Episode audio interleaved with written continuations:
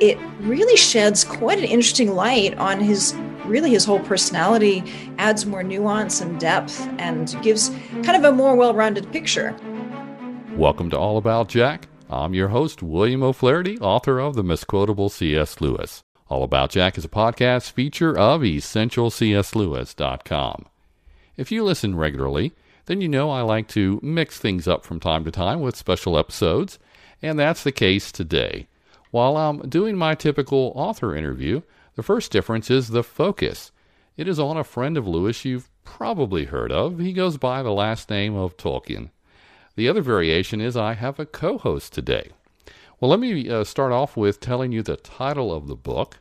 It's Tolkien's Modern Reading Middle Earth Beyond the Middle Ages. The author is Dr. Holly Ordway, who is no stranger to All About Jack.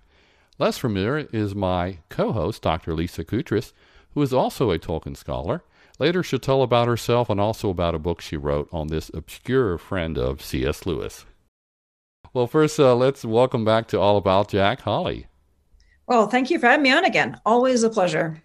And then uh, thanks to Lisa for helping me out today. Yeah, thanks so much for having me. This is going to be great. Oh, I certainly hope so. Well, it's uh, good to have the both of you.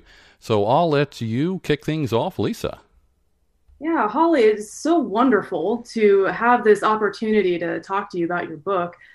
Why don't you begin by telling us concisely uh, what your book is about and uh, why it matters?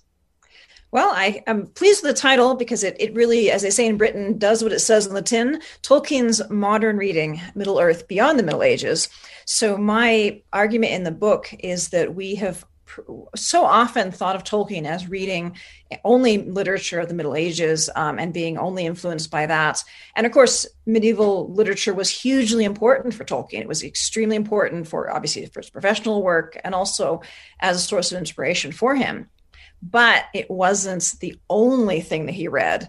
And what I've done in Tolkien's modern reading is to do a deep dive into tracking down every bit of information I could about what Tolkien had read of modern literature and then thinking about what does that tell us about its influences on his middle earth writings and indeed about um, his creative imagination in general. And what I ended up discovering is was quite to my surprise that Tolkien read a lot of modern literature and he engaged with it very deeply and thoughtfully and it really sheds quite an interesting light on his really his whole personality adds more nuance and depth and gives kind of a more well-rounded picture you know it's one more facet in this this diamond that is that is tolkien well, now, Holly, as you were just saying here, uh, there's the mistaken notion that Tolkien has read very little. In fact, from your material that I looked over, uh, the, uh, you were noting that the basic misconception is that he's not read much beyond the writings of Chaucer. What's the reason for this misconception? This misconception has a couple of root causes, and one of them is his authorized biographer, Humphrey Carpenter, who wrote in the biography that Tolkien read very little modern fiction and took no serious notice of it. Boom. He says that, you know, he that he just was not interested, knew very little of it, took no interest in it. And very naturally, people have taken that to be accurate. Um, and we can talk more about, you know, the issues with Carpenter's biography later. But the, the fundamental point is that Carpenter is not correct in that statement, but it put a lot of people off the track. And there are other influences too, kind of distorting the picture, because even while Tolkien was alive, people have somehow got it in their heads that because he wrote these fantasy stories, that therefore he must have been stuck in the past. And there's one interview, for instance, that I that I looked at, where the interviewer is basically trying to get Tolkien to say that he doesn't care about, you know, modern modern day culture, modern day news at all. He's surprised that Tolkien mentions a newspaper. And Tolkien comes back and says, Well, yes. In fact, I read three newspapers, he tells this interviewer. And he adds that he's very interested in what goes on in the world, both locally and nationally and internationally. And that was Tolkien pushing back against an assumption that even a present day for him interviewer was was was making. So we have just sort of these assumptions that hover around Tolkien that of course he must have been stuck in the past and the real Tolkien can kind of get hidden. And if we add to the fact that he himself could be a, a bit, oh, kind of hyperbolic in some ways, and he could be kind of contrarian, He's a very interesting personality. So it's it's quite a complex situation. Um, and we've got all these different factors, but most notably Carpenter's biography kind of putting us all off of the trail, so to speak.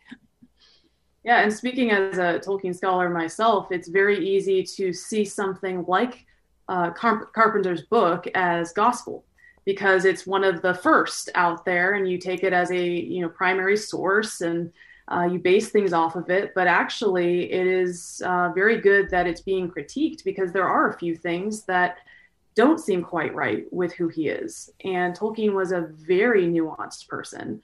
And it's very hard for most people, I would say, to grasp the nuance. And even even your book is very nuanced. And you know, you were saying that people have pushed back and said, you know, they, they don't like certain, you know, the, the, the critique of Carpenter, but your critique is so nuanced. You're saying that he has brought uh, you know, great you know knowledge based on the biography but at the same time he wasn't all right with everything and so you're bringing you're shedding some light on where he uh, got things wrong but you're not saying he's all wrong but it's hard to grasp the nuance so I, I just find that very interesting. Yeah, and Carpenter's just such a fascinating figure because we, I mean, I know that I, coming into looking at um, Tolkien scholarship, looking at the biography, of course, I assumed that it was a you know reliable solid trustworthy source because he's the authorized biographer. And it wasn't until i discovered how he became the authorized biographer that i really started saying wait a second because Carpenter himself was you would expect that he had a you know a good resume so to speak that he had good credentials to be chosen as the authorized biographer but in fact I learned that he was he was a young man. He had no published books to his name. He was working for um, BBC Radio Oxford, um, had a brief kind of knowledge of Tolkien, and he was originally hired to help work to help write the captions for the illustrated photo album that became the Tolkien family album. And Rayner Unwin, um, the publisher, even wrote that he didn't think it, it required any particular credentials or qualifications to do that little job. And then Unwin adds, Carpenter dug himself in and kind of enmeshed himself in the materials and ends up getting picked as the biographer. And even more strikingly, I was looking at various interviews with Carpenter himself. And in one interview, someone asked him, Well, how, how did you get chosen to be the authorized biographer? And Carpenter himself says, Oh, well, I wasn't really chosen. I rather forced myself on the Tolkien family. He went around, he said, to the different members of the family and said, Well, at least I know Oxford a little bit. You better pick me, or somebody worse might come along. Oh, my word. You know, that's Carp- that's Carpenter's own words saying how he kind of wangled himself into this situation with no experience whatsoever and not even a particularly favorable view of Tolkien, as I discovered. Mm-hmm. So it's a very curious sort of historical set of events and, you know, at the time, they wanted to get a biography done to ensure that, well, that something worse wouldn't come along. And it evidently seemed an adequate choice at the time. And yet it has had a really big knock on effect on our views of Tolkien. And all the more because although Carpenter had access to the unpublished papers in a way that nobody has hitherto, he doesn't give any citations in the biography. There are no footnotes, there's no references. We've got to trust him. And he's not as reliable as we might wish him to be. Uh, in chapter one, uh, you note Lewis's comment uh, when he says, As for anyone influencing Tolkien, you might as well try to influence a Bandersnatch. Now, elaborate a bit on Tolkien and Lewis's literary relationship and how Tolkien might have been or not been influenced by Lewis or others.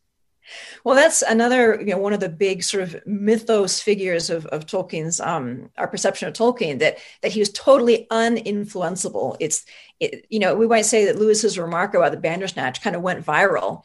And here I owe a great debt to Diana Glyer's pioneering work on the Inklings in her book, The Company They Keep, because she busts that myth wide open and she shows that far from being un, uninfluenceable, um, Tolkien actually was influenced by the Inklings in a, in a variety of ways.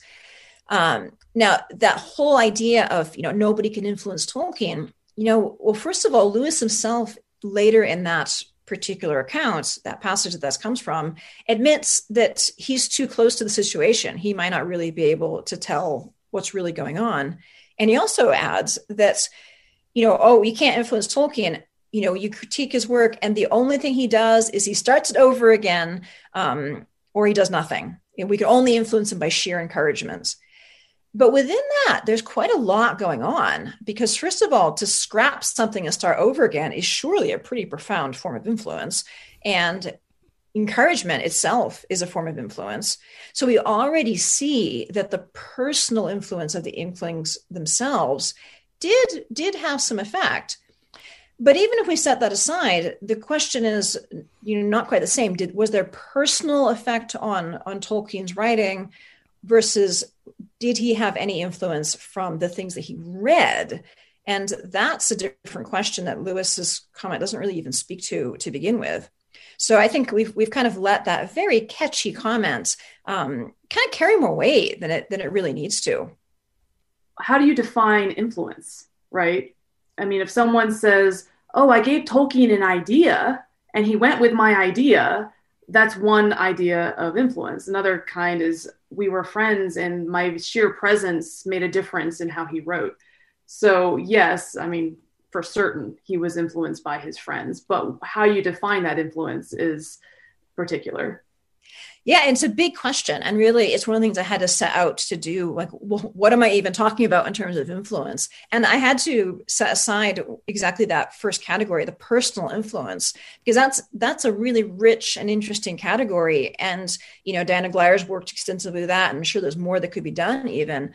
But what I said, okay, not I'm not going to look at personal influence. I'm going to look only at the influence of things that you read and then within that, to really start thinking about, well, what do we mean by influence?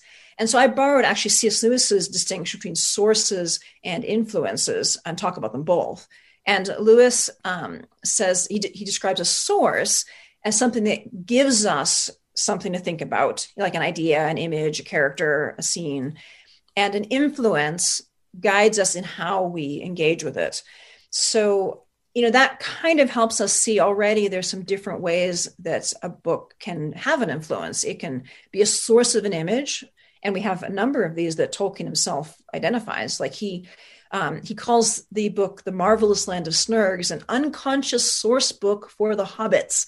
An unconscious source book for the hobbits is tolkien's own phrase. And then we have the influences on things like style or approach.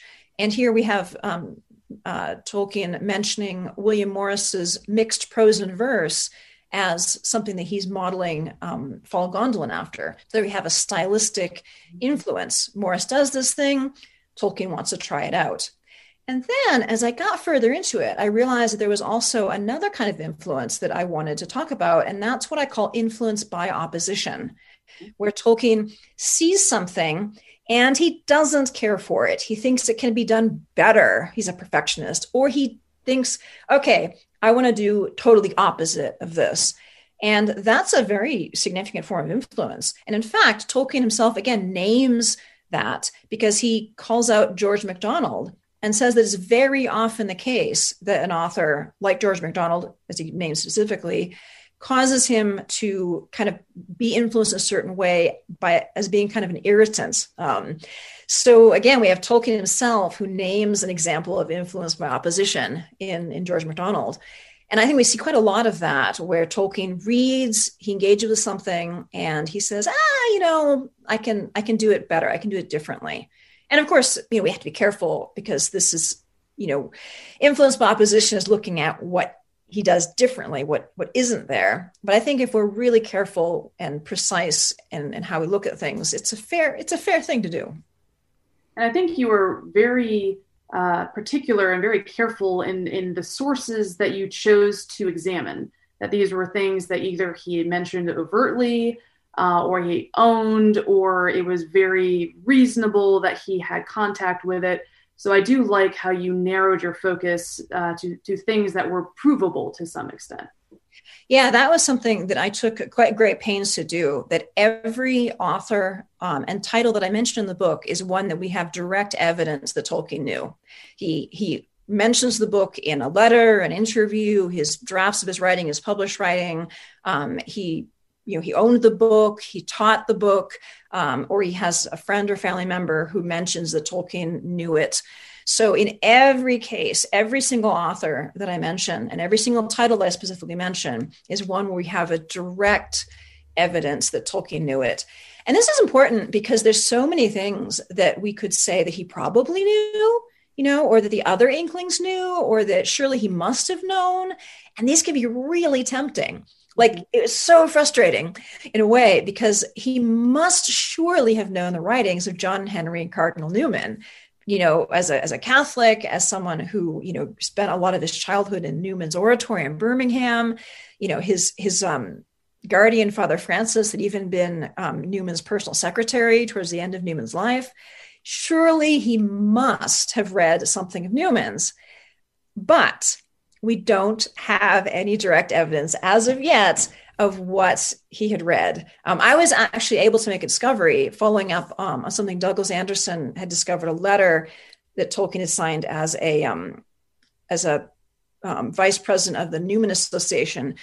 Um, he had co-signed a letter protesting a religious freedom violation um, and that indication that he'd been involved with the Newman Association was intriguing.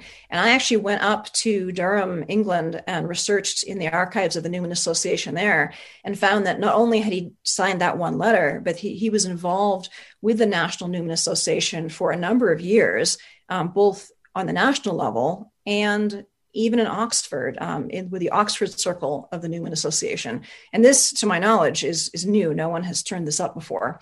Um, so we know he he cared about Newman and it was involved with the Newman Association, but as yet we don't have any evidence of the specific titles of Newman's works that he read, and so therefore, I resisted the temptation to speculate, um, and I don't go into that in Tolkien's modern reading because I kept it only to the certains and not to the probables, however tempting they might be.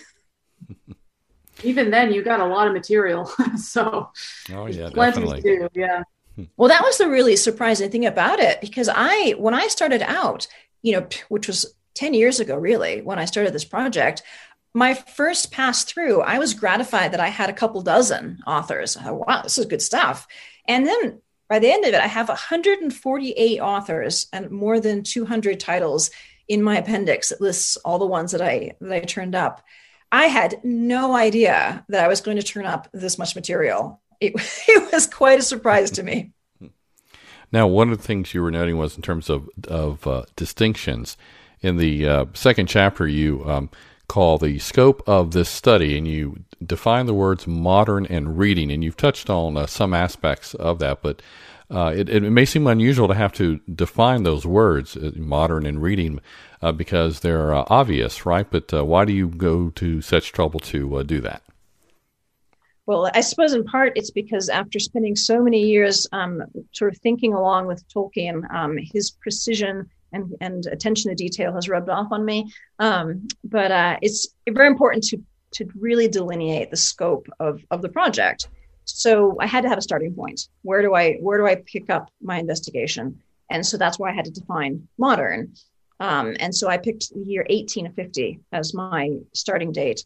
So he had read things before 1850 that were of great interest.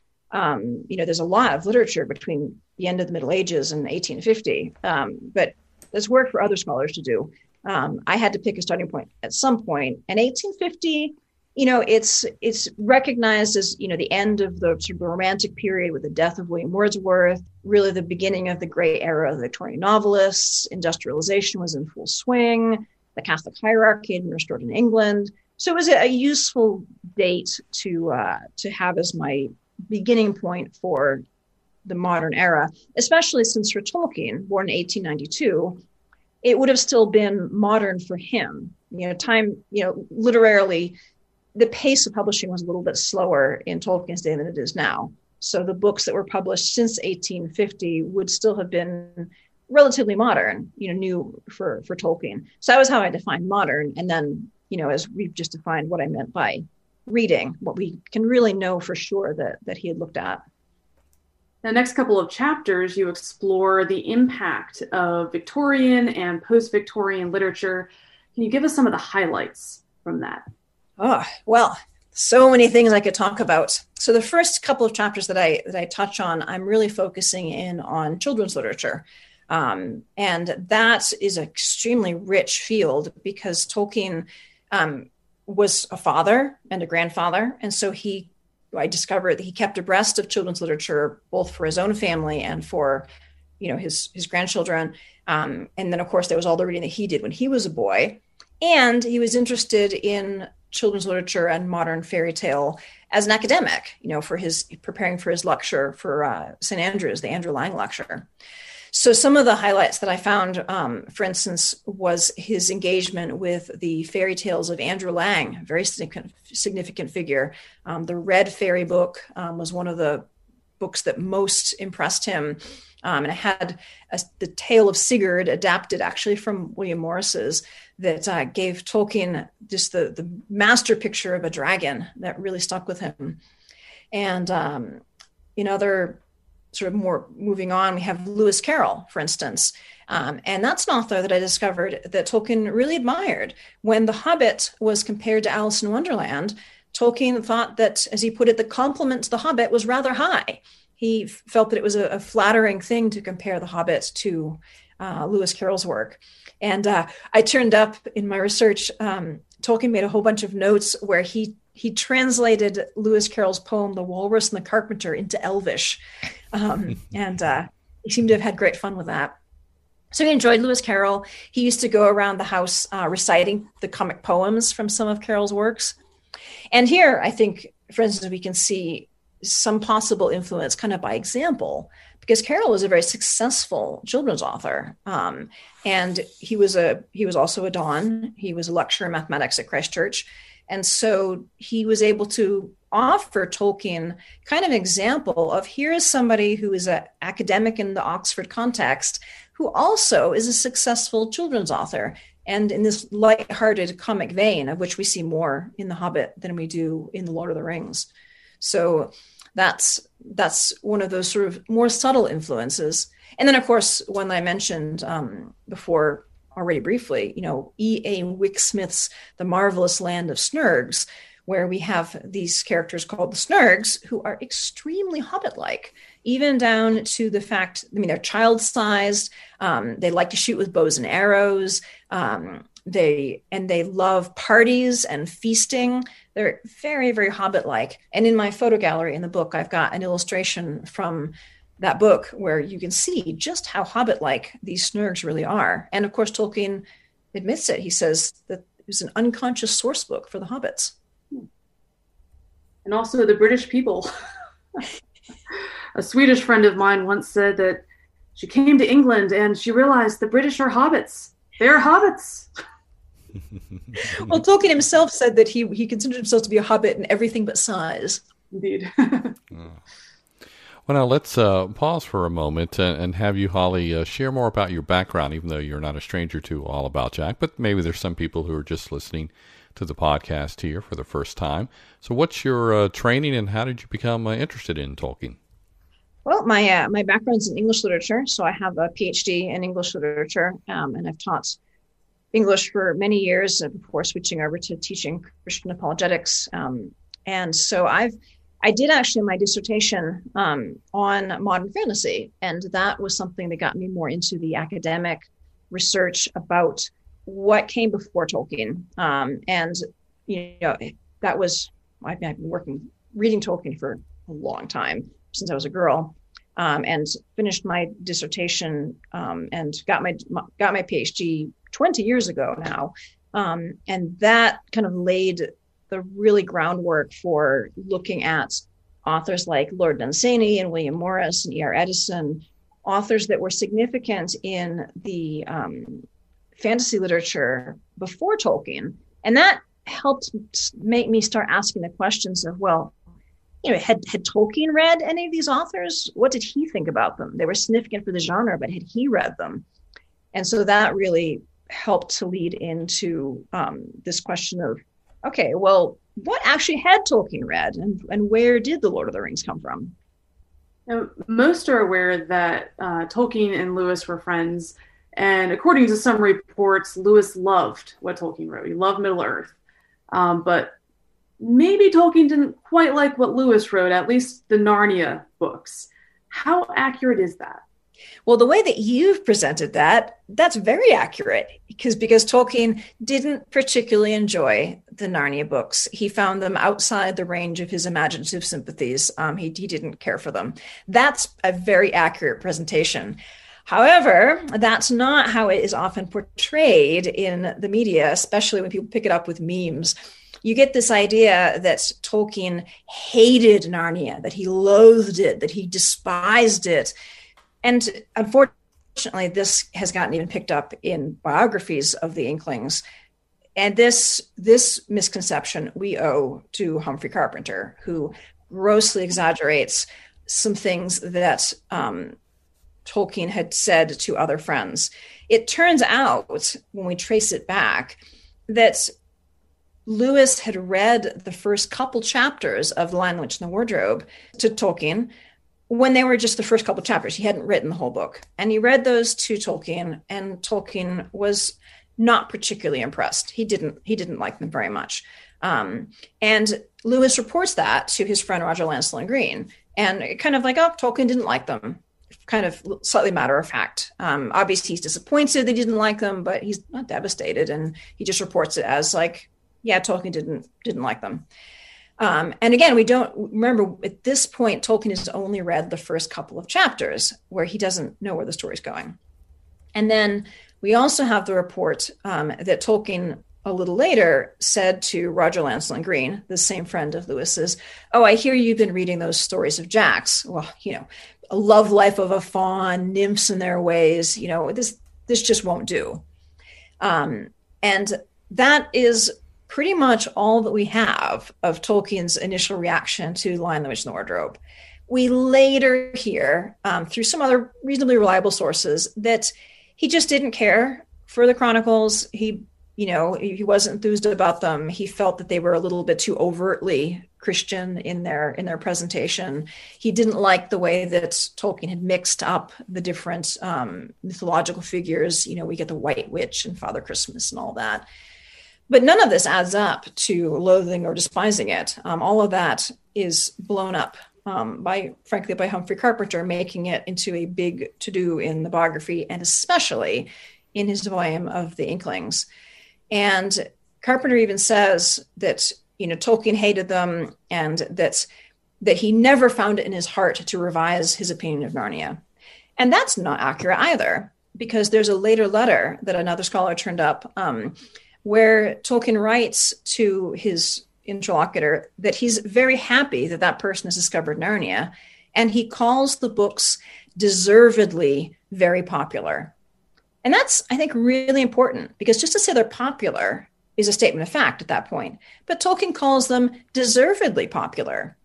And we know that his granddaughter Joanna um, was given these books to read. She went when she went to visit her grandparents the Narnia Chronicles were on the shelves, and and she was given those books to read as as a little girl. And Tolkien had very strong family connections and very strong family feelings. Like he would not have given his granddaughter some books to read that that he thought were you know worthless rubbish. So he had he had some objections to what Lewis was doing, but that whole idea of them being sort of at odds about it is really overblown sounds like it just wasn't his taste. Yeah, and you know, fair enough. Um, you're you're allowed to have different tastes, you know.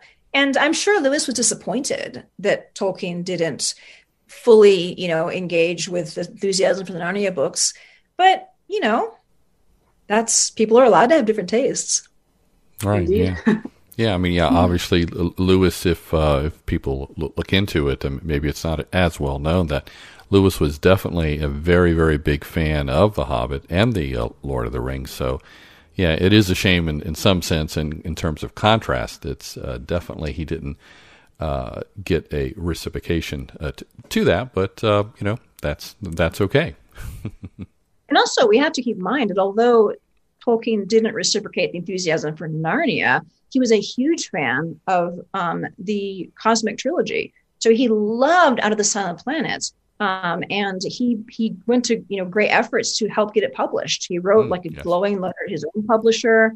Um, so he really was backing Lewis um, in Lewis's um, cosmic trilogy. He loved Perelandra, didn't care for the way that he mm-hmm. handled that hideous strength, but he's very very favorable about um, the first two volumes. And indeed, you know, in a photograph of his study um, in 1966, we see that he's got all three volumes on his shelves. Hmm. So he he thought very well of that. Um, we know also that he he gave a volume of Lewis's um, poems as a gift to one of his friends, and I think that's significant as well. So he thought well enough of Lewis's poetry to gift it to someone, hmm. and so we see that that Tolkien did support and encourage a lot of Lewis's writings.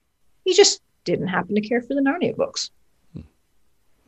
Well, we're going to get back into uh, your book here on uh, Tolkien in a, in a moment, uh, Holly. But uh, earlier we mentioned that we'll give uh, Lisa an opportunity to share about uh, herself. So, Lisa, share some about your background and your interest in Tolkien, and along with your book, which is called Tolkien's Theology of Beauty.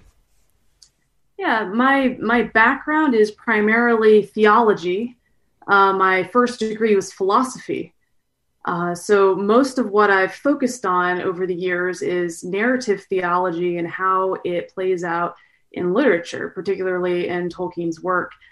Uh, so, my my doctorate work was in Tolkien's uh, theological aesthetics. How does his worldview, particularly his Catholic worldview, play out in his writing? And in order to extract his theology, I argue, uh, you have to look from the perspective of beauty, which is a very Catholic perspective. Uh, and that's something that many from a Protestant background wouldn't necessarily trust because beauty is thought of as deceptive. But if you take uh, a perspective of God's glory as the starting point and the origin, and that all beauty must be married to truth and goodness, then the picture of beauty that you get is all encompassing and in, in, integrated into all of creation. And so, taking that perspective, you see how much of that is woven into Middle Earth and how his worldview is uh, illuminated, you know, illuminated all throughout his writing. And it is absolutely beautiful. And the more that you study it, the more you see it in the Bible. I mean, obviously it's there. And so the more you study theological aesthetics, the more beautiful the Bible becomes. And so I think that is something that that study has actually given a great given me a greater appreciation for. Uh, and so my thesis became uh, Tolkien's theology of beauty in book form. Um, and uh, yeah, so that is um, my, my pride and joy, and uh, published by Palgrave Macmillan and um, yeah, so. yeah, and uh, we'll have a link in the show notes for people to be able to uh, uh, check that out and consider uh, getting a copy. Well, I already have a copy on my shelf, so I don't need that link, but I definitely would encourage other people to add that to their collections. All right. Well, Holly, um, obviously we can't discuss every chapter of your book, but give us an overview of the remaining content well that's you know that's that's no light thing there. Um, well I, I go through after the victorians. I ever sort of roughly chronological order um, and uh, so i will look at my own table of contents to remind myself um, of, of what's in my own book. Um, so i've got um, george macdonald has a chapter all to himself. Uh, i talk about then i talk about adventure literature. Um, we get you know, look at at some of the books that were important to him in his boyhood um, and sort of the adventure novelists that he read later in life, like John Buchan was an important author for him that he read as an adult. And then I look um, at H. Rider Haggard has a whole chapter. Um, he's the author of books like um, King Solomon's Mines and She, which had some really interesting influences on Tolkien, especially the way that he um, uses things like maps and uh, metatextual artifacts like um, like we have the the uh, the book of Mazarbul in uh, in the Lord of the Rings, and I, I trace some intriguing connections um, with I think we can find with uh, with Haggard. And I've got a chapter on William Morris, again, an extremely important figure for Tolkien. He read loads of Morris's books. He names Morris's um, books, The House of the Wolfings and The Roots of the Mountains, as significant influences on The Lord of the Rings. And what he meant by that reference is debated by critics. Um, and so that was a very interesting chapter to delve into and to kind of tease out the very complex ways in which Morris had an influence um, on Tolkien and the way that that uh, Tolkien changed his response to Morris over the years because he read Morris as a young man, and some of his first works, like The Fall of Gondolin, are totally in a Morrisian style, almost a pastiche, um, especially in the way that he uses archaic language. And then we find that as he goes on, he gets a more nuanced view and and responds differently. And I think that was one of the neat things about studying his reading so carefully and looking at it in chronological context that you see the way that Tolkien matured and grew as a writer. You know, he didn't hatch out of the egg, you know, instantly as he was. He grew, he changed over time um, and became more skilled. And we see that especially in the way that he interacts with Morris. Um, so that's a significant author. Um, and uh, another chapter that I'm, I had a lot of fun with really was the science fiction chapter. A lot of surprises there you know he read he read Isaac Asimov and Ray Bradbury. He he approved of H.G. Wells's works, not of his philosophy, but he called him an old master of the genre. So lots of really interesting connections there. Um, I've got a chapter that I call Fine Fabling that I look at um, some of the more sort of mythopoeic authors. Um, and an author indeed that was very important to Tolkien, the Catholic poet Francis Thompson. Um, and then I have a chapter that I call Tolkien's Catholic Taste. Here comes everybody. And that's where I sort of bring in all sorts of other authors that that don't fit anywhere else. Um, here comes everybody because Tolkien read loads of different authors. He read American realists like Sinclair Lewis. He read modernists like James Joyce. Um, he read all sorts of different authors. Very kind of startling the breadth of the things that he read. Yeah, very fascinating. Well, now you uh, made a passing reference to it earlier, but at the end of your book, you have an interesting appendix. And uh, about a third of the way into the book, uh, there's something uh, special. Tell us about uh, each. Well, the appendix, as I mentioned, is sort of a, a, kind of a convenient guide. In it, it's a what I call a comprehensive list of Tolkien's modern reading. And I've included every author and title that I mention in the book. Um, and I have a set of columns where I indicate what what is the basis for um, our knowledge of it. Is it from his letters, from his writings, from interviews, etc. Um, and it kind of gives a snapshot at a view you can look through and see the whole picture. And every one of those authors um, has evidence for you know their placement in that in that chart the evidence is in the book. Um, so there's it's a kind of a convenient way to get a kind of a big picture you know oh look beatrix potter agatha christie dylan thomas. Huh. Let me go find out how tolkien read those. So that's the that's the kind of the the overview thing tucked at the end as the resource. And then the thing earlier on that you mentioned is something i'm extremely proud of and it is the photo gallery.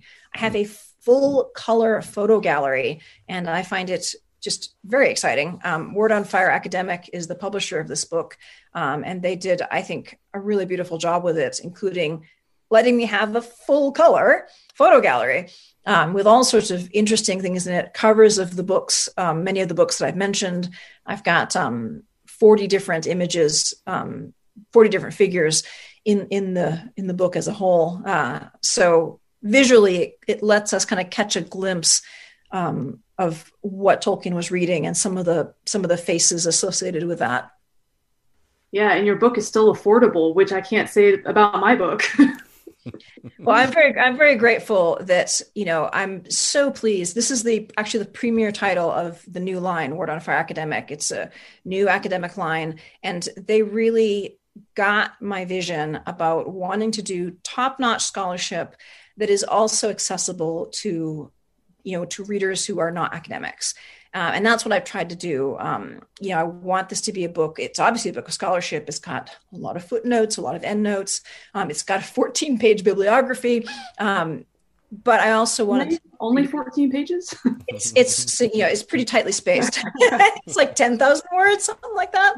Yeah, it's it's a it's a long bibliography. Um, which just goes to show that there's there's been a lot of good work that's been done in this area mm-hmm. um, and that's been one of that was another kind of interesting insight into this project because there's been a fair amount of scholarship on tolkien's modern reading by Tolkien scholars, but they all seem to have been operating under the idea that it was an exception. Like, oh, sure, he read Buchan, but that's an exception. Oh, sure, he he read Charles Williams, but that was an exception. Oh, here, everything was this exception to the rule of like, well, he read very little modern fiction. Humphrey Carpenter says so.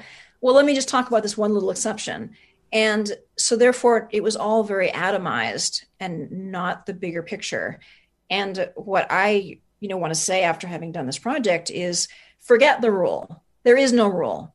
He read modern fiction and he did take serious notice of it. So now we can finally start pulling the picture together and saying these are not little exceptions. This is part of a larger coherent picture where his modern reading is is a significant piece. You know it's not as big a piece as his medieval reading. Um, the medieval literature is is more important but his modern reading is a significant piece and now we can actually call it that and not mm-hmm. say oh well it must be just an exception no well he was very well read and like you said he was hyperbolic and he is also nuanced and so of course he's very widely read and of course he's going to make sweeping statements because that's who he is or was and he's very very you know particular about things. So he might have read all of those things and then had a very have very strong opinions about them and never picked them up again you know. This was tolkien we're talking about um, but that's and, he had such a he's such a powerful, powerful memory, and he remarks in several times about the strength of his memory that he could read something once and never pick it up again, and yet it it remained in his memory as something that he had had assimilated, and that was something I think that we've we've kind of missed. He might have he might have thought, oh, you know, I, I, haven't looked at that in decades. And yet it still remained as part of that sort of mulch for his creative imagination. Mm-hmm what I love about your book is it gives a resource for those wanting to know about his modern reading. Because even though it wasn't as big a piece as the other pieces, it's still there. It's still uh, influential, and it gives everyone a starting point of where to go from there. I mean, it is a foundation. You know, if someone wants to do more on Victorian literature and Tolkien, they have a chapter to start with. They have resources to look at, and they can branch off from there and I, I, think that's just it's fantastic. It's a part of Tolkien scholarship that was not widely covered. I mean, I've, I've come across you know good many articles, but nothing that was substantial and um, sweeping. You know, going over all of it. So that is something I think is going to be a great starting point for a lot of people uh, wanting to do modern Tolkien's modern reading, and then also college students. I mean, I would have loved to have this resource in an English class in college. you know, write a paper on it, even if it wasn't that much that he did on modern reading, you know, on this particular kind of, um, you know, subject. Here's something to start with and, and to go from there. So I think that's great. Thanks. I mean, it was a pleasure to pull together in, in, in part, like for that very reason, to say, you know, this this is a new thing. Um, I wrote this book because it needed to be written. Um, there was nothing else that was doing the job, um, and I'm I'm really hoping that it will invite people to build on that because this is not the last word. This is the first word in this particular line of thinking. Um, and one of the things I I enjoyed too was pulling together lots of interview material that has not, to my knowledge, been frequently quoted or reprinted. Um, I, you know, I came across interviews in the Bodleian Library archives that were published in the 1960s, and as far as I know, never reprinted. And here we have Tolkien talking about his own work, talking about his influences, and they've just they've not been engaged with because people didn't know about them. Um, and lots of different small interviews, pulling those together um, I'm hoping that people will start to branch out, you know, and go beyond the same three or four sources for his thoughts. Um, and start looking at the kind of the wider picture and and seeing a, a really a more nuanced picture of Tolkien. Because that was another aspect that was so interesting about this project was although you know I'm obviously fo- focusing on his reading i learned so much about him as a person. You know discovered you know he actually had a good many female friends which you wouldn't know from carpenter because carpenter is kind of puts him out to be a you know misogynist yes. Yeah You know, and it's interesting because this is a little fiddly detail, but it's rather telling. Um, Carpenter mentions that um, Tolkien co founded this um, literary social club called The Cave, and he lists some members of it, and they're all men. Um, and that gets picked up by later biographers, and they mentioned the same couple of guys. And you assume, like, oh, yeah, okay, it's another all, all male club. Well, in fact, um, it was a co ed club that Tolkien founded, and there were a number of female faculty members from the English faculty who were on it, including several that he called old friends, close friends. Um, and there were quite a few of them who were part of this club called the Cave. Um, so a little bit of selective quoting on Carpenter's part has given a mistaken assumption, when in fact, one of the literary societies that he was involved with was both mixed men and women. So I really hope people will go back and start looking kind of things with a fresh eye and saying, well, let's let's look at what Tolkien was really doing. You know, what did he think about technology? You know, more nuanced than I thought. He had, well, there's there's a quite a bit that in my chapter in science fiction because he had quite a, a more nuanced, balanced view of technology than than you might think.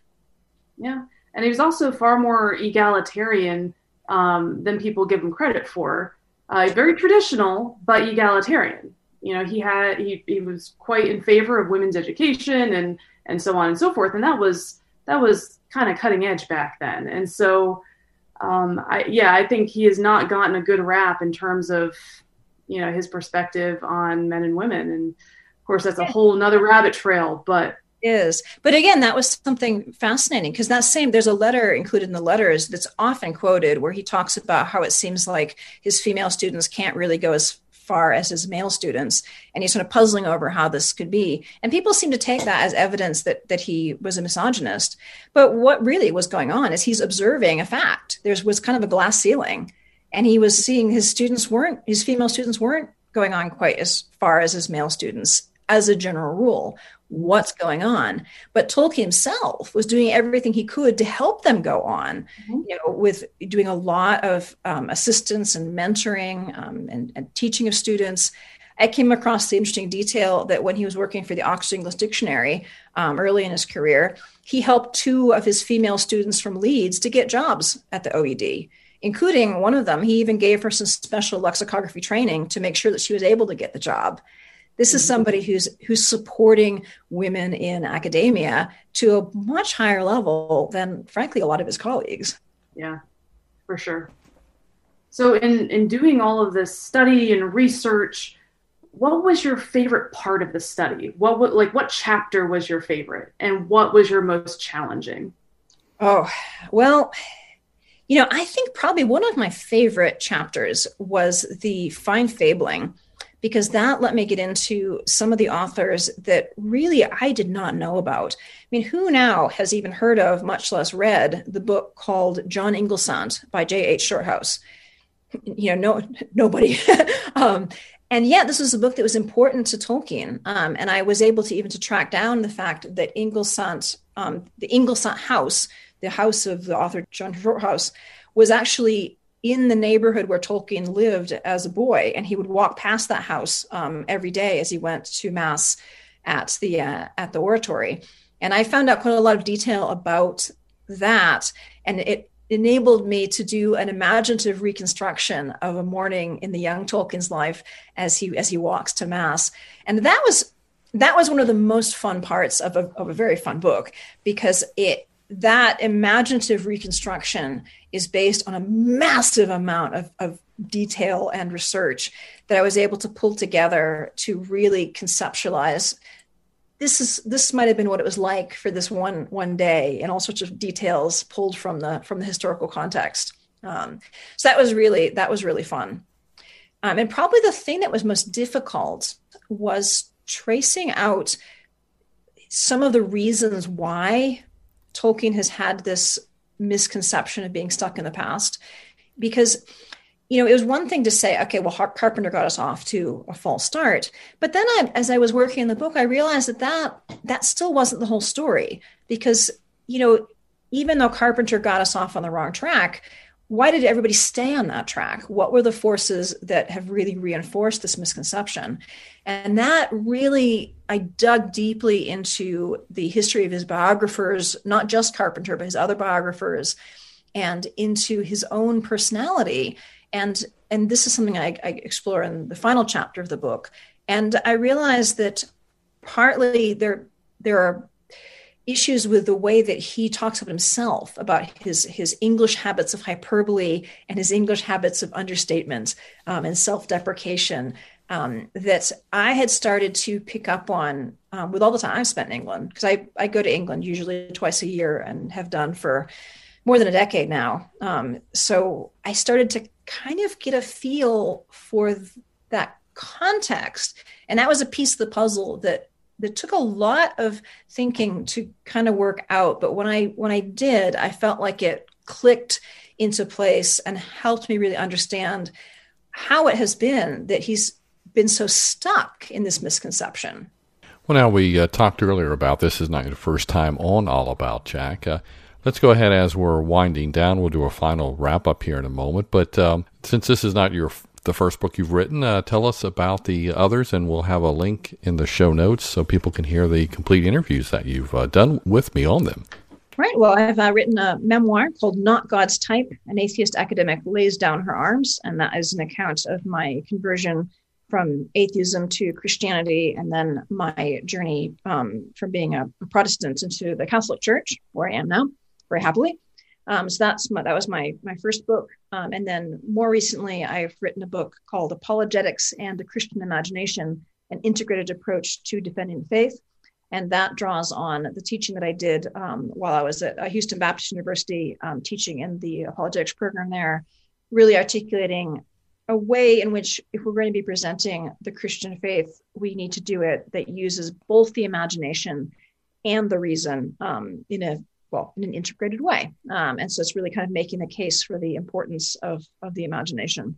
So those are my my published books my single author books um, but as i'm sure you're aware um, william i've also done lots of chapters in books and uh, one of the ones that i'm particularly proud of is the is the chapter i contributed to cs lewis at poets corner mm-hmm. um, so uh, edited by um, michael ward and peter williams so that's a that's a chapter that I'm very very pleased about myself, and uh, various other chapters on on Lewis as well as on on Tolkien over the years. Now, returning to Tolkien's modern reading, why don't you give us a recap of the book and tell us where we can find it online? Well, um, it's the so it's the look at what Tolkien had read of modern literature and how it shaped him and how it shaped not just individual works in his Middle Earth legendarium, but also how it shaped his creative imagination as a whole and what we can learn about Tolkien, that bigger picture um, from having a, a, sense of what he had read um, of modern literature and how he had engaged with, with modern culture. Um, and you can find a copy most easily by going to uh, the publisher, wordonfire.org slash Tolkien will take you to the page um, that has links for buying the book. And it also has a whole set of videos that I made um, at different Tolkien locations in England, um, which give pre, sort of previews of, of what I talk about in the book, but also give glimpses of Tolkien locations, his house, the oratory, you know, his grave, um, you know, all sorts of different places in Oxford. So, uh, so that's wordonfire.org slash Tolkien. Uh, excellent. And of course, we'll have link in the show notes uh, for that uh, so people can uh, check that out. I know I looked at a, a, couple and they were quite fascinating. And so I know uh, people who uh, enjoy Tolkien will especially want to check out those videos that you have released. Well, ladies, it's been really good to chat with the two of you and for an opportunity for listeners to learn about Holly's book, Tolkien's Modern Reading. Let me Thank you, Holly, first of all, for uh, being a return guest on All About Jack. Oh, my pleasure. Happy to be on anytime. You know, twist my arm to talk about Lewis and Tolkien, you know, anytime. All right. And then, uh, Lisa, thank you for joining me and uh, co hosting today. Well, thanks so much for having me. It's been great. Thanks also goes to you, our listener, for your interest in this episode of All About Jack, a podcast feature of EssentialCSLewis.com. Again, I'm William O'Flaherty, your host and the creator of this podcast. Be sure to visit EssentialCSLewis.com for a variety of content, including a lot of material about quotations credited to Lewis that he might not have written. I also have a YouTube channel entitled 90 Seconds to Knowing C.S. Lewis. There's a link to it in the show notes. Today, you heard a conversation with Dr. Holly Ordway about her new book for 2021 entitled Tolkien's Modern Reading. You'll find links in the show notes to be able to buy the book and also watch the videos that Holly mentioned. There's also a link to the other book interviews and also a link to find when she has been a guest on a couple of my Essay Chat shows. You'll also be able to find out more about my co host, Lisa Coutras, in the show notes. Speaking of those notes, you can find them at essentialcslewis.com and look for this show. But it might be just as easy to find them where the podcast is hosted, which is allaboutjack.podbean.com. Podbean is spelled P O D B E A N. You can also listen to All About Jack via iTunes. See the show notes for a direct link to it there, and consider rating my show on iTunes to help others find it and of course, please consider sharing this show so others can hear it. Before closing out, in case you didn't know, I've written two books related to C.S. Lewis. Buying them is a great way to indirectly support this podcast, so it can continue to be made freely available. In 2018, The Misquotable C.S. Lewis was published. It explores 75 quotations credited to Lewis. Most are not by him, some are paraphrases, and a few are ones that could be misunderstood without more context. Then in 2016, my first book was released. It's an enhanced study guide to the Screwtape letters, humorously called C.S. Lewis Goes to Hell. Learn more about it and get a free PDF sample by visiting screwtapecompanion.com. Finally, thank you again for listening to All About Jack, a podcast feature of EssentialCSLewis.com. I'm William O'Flaherty.